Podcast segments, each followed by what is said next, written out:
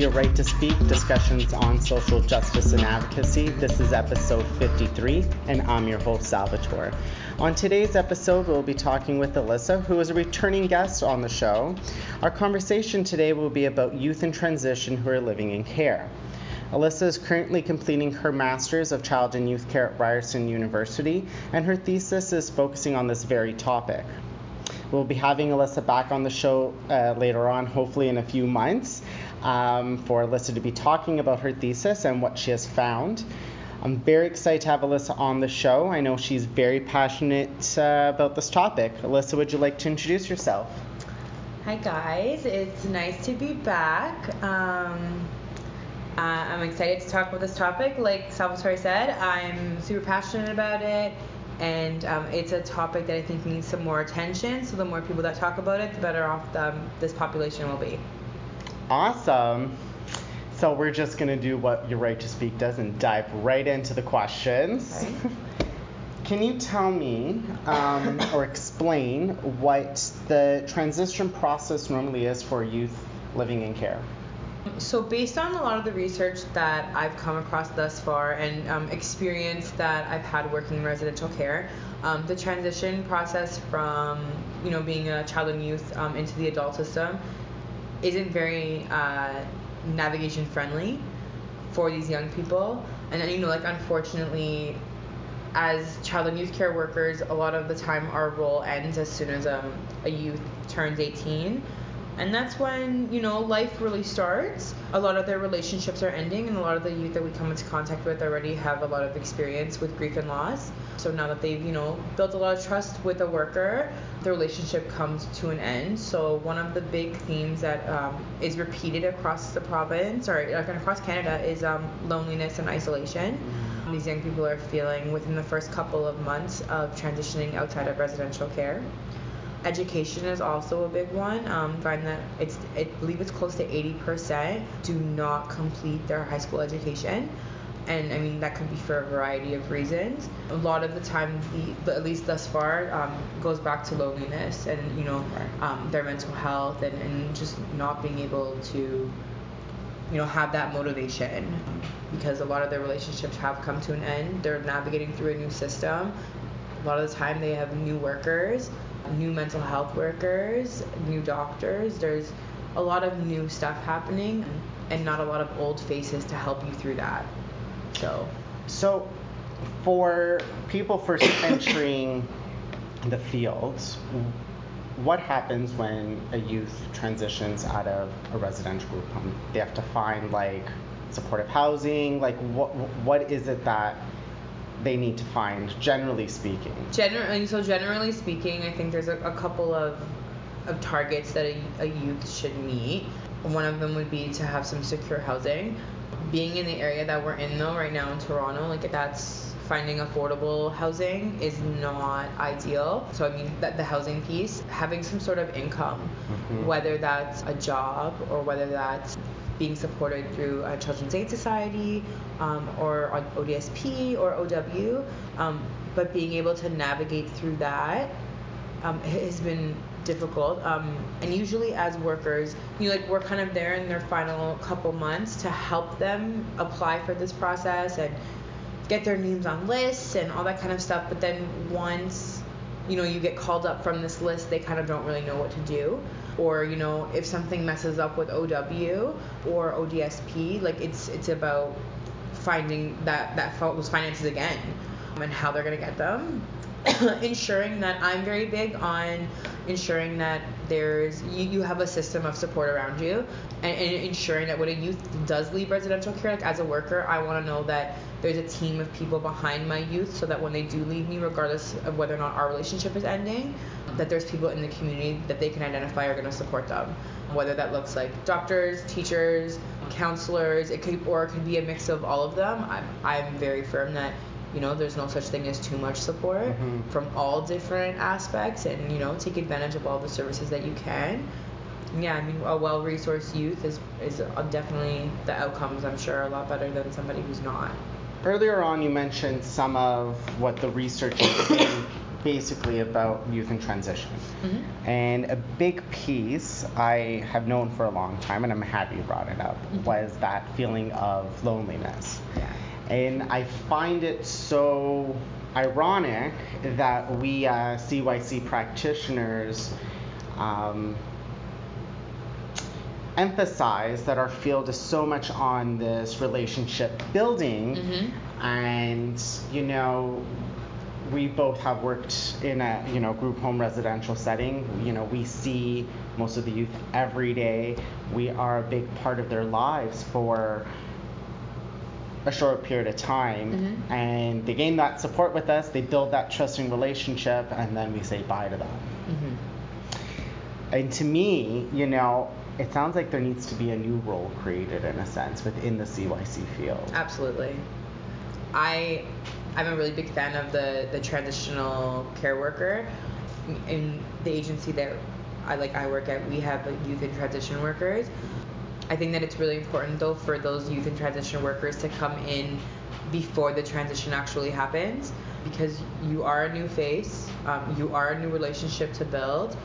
And I think that coming together from a cohesive place, working collaboratively uh, as a team, like with your current workers, all of them. I mean, as many workers as you can get in this meeting that, that you currently work with, and then your transition workers, so that you guys can all be on the same page of what Mhm. goals are for this youth and what they should be working towards, what they want to work towards, etc. And I mean, also, you need somebody who's an expert within that transitional piece and, and understanding exactly I mean you can't understand exactly what a youth has gone through unless you've gone through it yourself but understanding how delicate and fragile this period of time actually is. Um, and I mean imagine being 18 yourself and having to leave a place that you've called home for you know whether it was two years or two months um, but having to leave you you don't have the choice. Um, and you know you you have to make it out there or you know? Yeah it's uh it, it's hard um and it's it's really sad so i definitely think that having these youth and transition workers um that will i don't want to say hold your hand through the process but you know guide you and navigate you through a system that a worker is more familiar with as opposed to let's say somebody like me i wouldn't necessarily be as familiar with the adult system right because it's not my niche, it's not where my specialty is. But I, I think a youth and transition worker would have good knowledge of agencies that are for youth and then agencies that also service adults hmm and how to navigate that transition smoothly.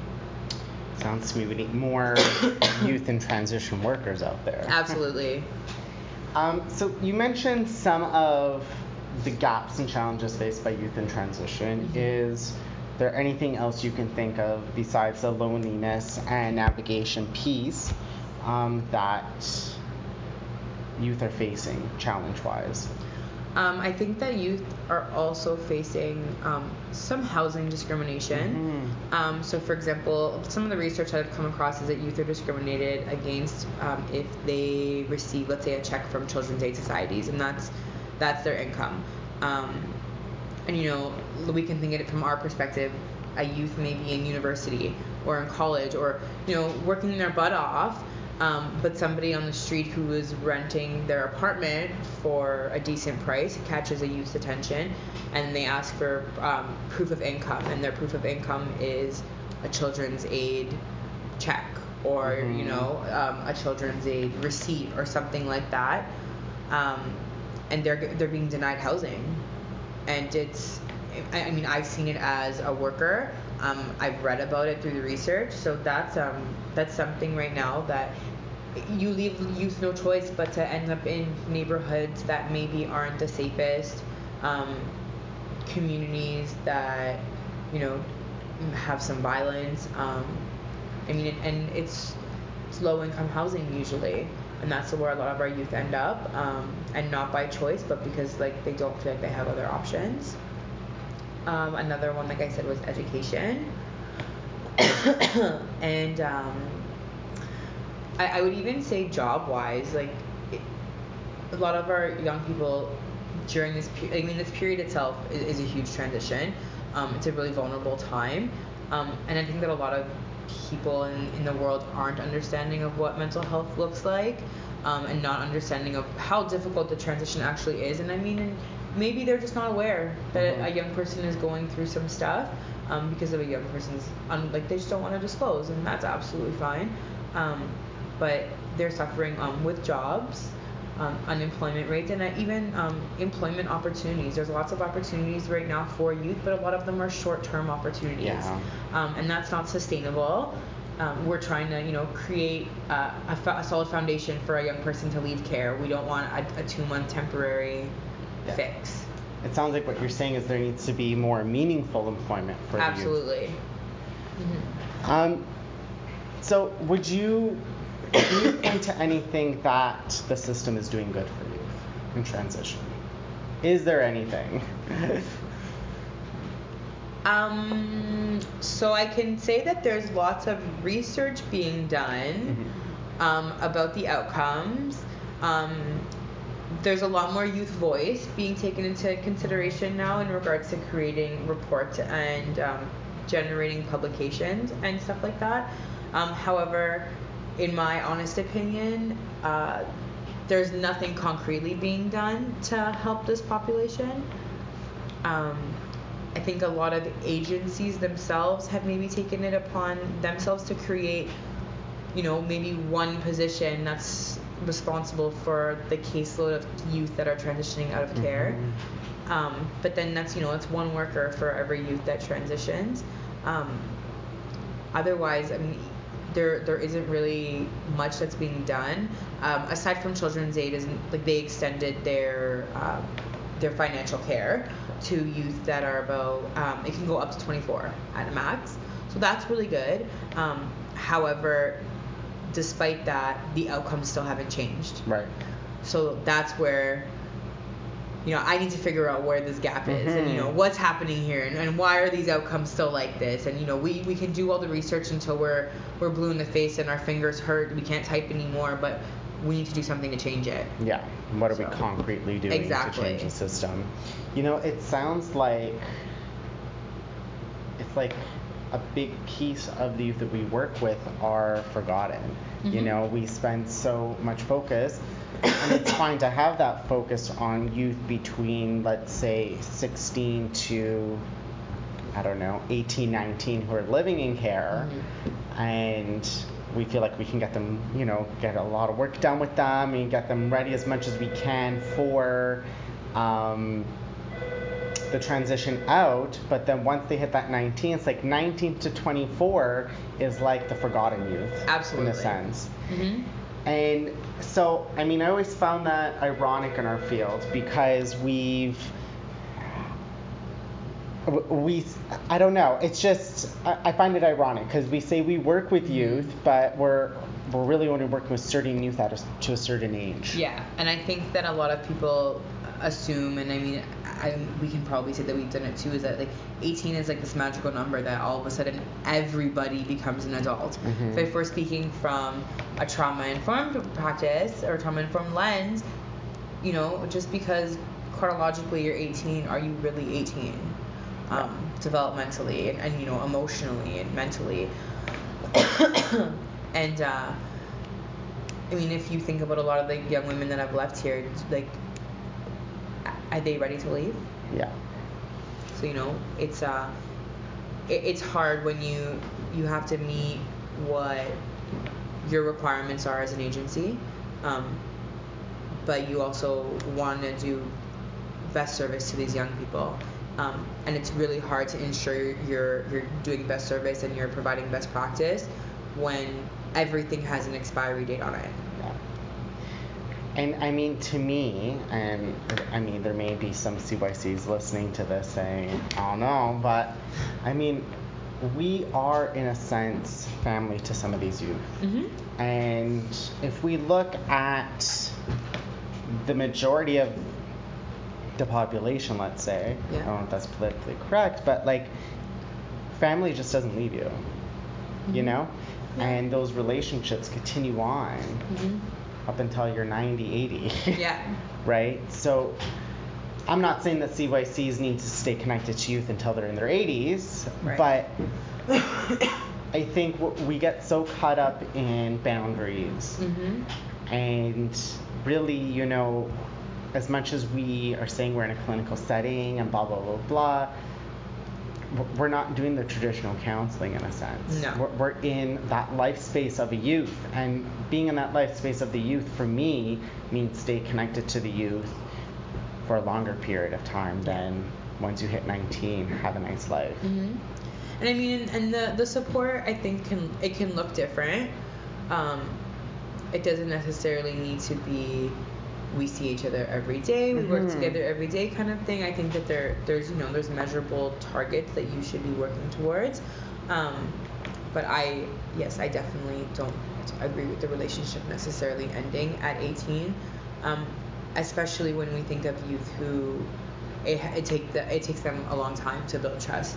Mhm. Some of our youth, Mhm. most of our youth, and you know to to be able to say like we we have that we have trust. This this youth has come to me and you know disclosed X Y Z. Um, we've worked on all this stuff together. They've essentially told me every single detail about their lives, and then it's kind of like bye. Yeah. So I, I mean, when we think about it in a treatment perspective, is that conducive to what we do so hard to, to work towards? Mm. Um, I, in my honest opinion, absolutely not, and people can disagree with that. Um, but I mean, this is it's unfortunate the the realities of our field, um, and then sometimes you see when youth do leave, there's almost um, an icky feeling. It's almost an angry feeling because it's easier for a youth to leave angry Yeah. than it is for them to leave sad. And I don't want them to leave the agency or you know their relationships here with a, a bad blood kind of thing or a bad taste in their mouth. Um, we would want them to leave on a good note and you know celebrate all the success that they've had thus far. But it's really hard when at the end of the day they know the relationship is over.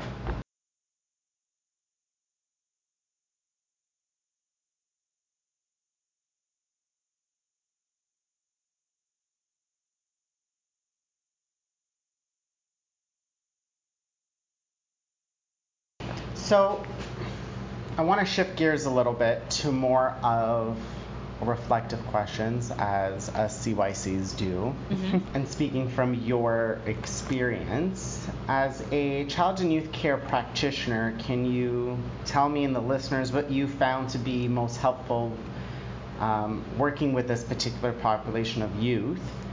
Um, yeah, and then I have another follow up. Okay. um, I would say um, having those conversations kind of from the start about what the transition um, process may look like, not exactly what to anticipate as of yet, um, because it's uh, a little bit of a heavier conversation, especially when a youth is just entering a program. Um, but I think that it's important to, you know, pre- even prepare as a worker for that transition from the minute um, a youth gets there. You, you know you know their transition date, you know their discharge date, Mhm. or an anticipated discharge date when they arrive. Um, so if I know when our relationship is technically going to end um, on paper, that um, I can start working on stuff with you from then on. So getting them on housing lists from you know the minute they get here, hooking them up with as many resources as I can from the minute they get here. Um, I find that that's really helpful. And also, we can be realistic and say that you know not every youth clicks with every counselor they get. Mm-hmm. Sometimes you need to shop around the market and you need to find a counselor you click with. Um, so finding and you know doing that earlier on, um, I think is a little bit more helpful. Um, so that by the time a youth does leave, their supports are secured, um, they're comfortable, rapport has already been built. Um, and also like implementing at least within what we do here having that youth and transition worker around and being a little bit more of a friendly fa- uh, face and we're fortunate that we can do that here. Um, so that this isn't a complete stranger that's just Mhm. gonna na- help you navigate through your transition. So that's really helpful i think. Um, and, and like i said making sure that a relationship exists between your youth and transition worker and your young person that you're working with before that transition actually happens. Um, because then i mean imagine how disastrous that could be if there's no rapport built and a youth is experiencing isolation or loneliness or employment issues and all this stuff, and they can't talk to their worker about it. Yeah, there really is a whole slew of um, different strategies or practices that would be helpful for uh, this particular type of youth population. I was also wondering if you could offer any advice to any new people entering the field working with youth in transition? Um, I think that one of the, the best things that you can give any um, worker, period, that's about to work with youth is um, just be patient. Try and do your best to empathize. Put yourself in that in the position of your young person. You know, try and see the world through through their eyes and try and understand how difficult this transition is going to be. I mean, I can imagine myself being 18 years old and having to make the transition, and mm-hmm. you know, and, and, I'm older than that now, and I still don't think I would be able to do it successfully. Being being at where I am in my life and and everything, and you know, and having some a little bit more security um, than a lot of the youth that we work with, and I think that it's really important to reflect on that. Um, and also I kind of like meet them where they're at. Like let them know that this is um, like any youth that you're working with. Don't go in with the mentality that you know what's best for this youth because you absolutely do yeah. not know what's best. And I think that taking a more of a collaborative approach, like letting a youth know that you know you guys are you're you're in this together and this is a team and uh, like I have no idea as a worker what's best for you. You're you're the one who knows best for your life and I'm kind of just here to go along with the ride for you and try and navigate it as best as I can with you, try and support you as best as I mm-hmm. can. But like we always go back to being so relationship based. But it, it's, I mean, having that relationship and that rapport is really the foundation before some great work can be done. I wholeheartedly agree. um, we're near the end of our episode and I'm sure you know the question that's coming up. I've asked you it already, and I probably will ask it of you again when you're back on after your thesis. Um, what does advocacy mean to you? Um, I mean, hopefully my response changes from what it was the first time. Um, and also, like as I continue to do my research and I become more informed of what's actually going on right now in the in the system and stuff too. I think that advocacy does it, it's surrounded around you informing yourself on what's current um, in, in, the news right now, in the government, um, and you know standing up for not necessarily what you believe is right, but what you believe is in the best interest of children and youth in the future. Not even just right now. Like we need to think a little bit more long term too. Um, and you know trying to be that voice for a population that we label as vulnerable mm-hmm. um, and we label as you know being voiceless. And you know our, our, advocate was taken away and we've essentially removed a lot of voice from these young people already. So now i think as cycs it's really our time to step up and be a voice for those young people.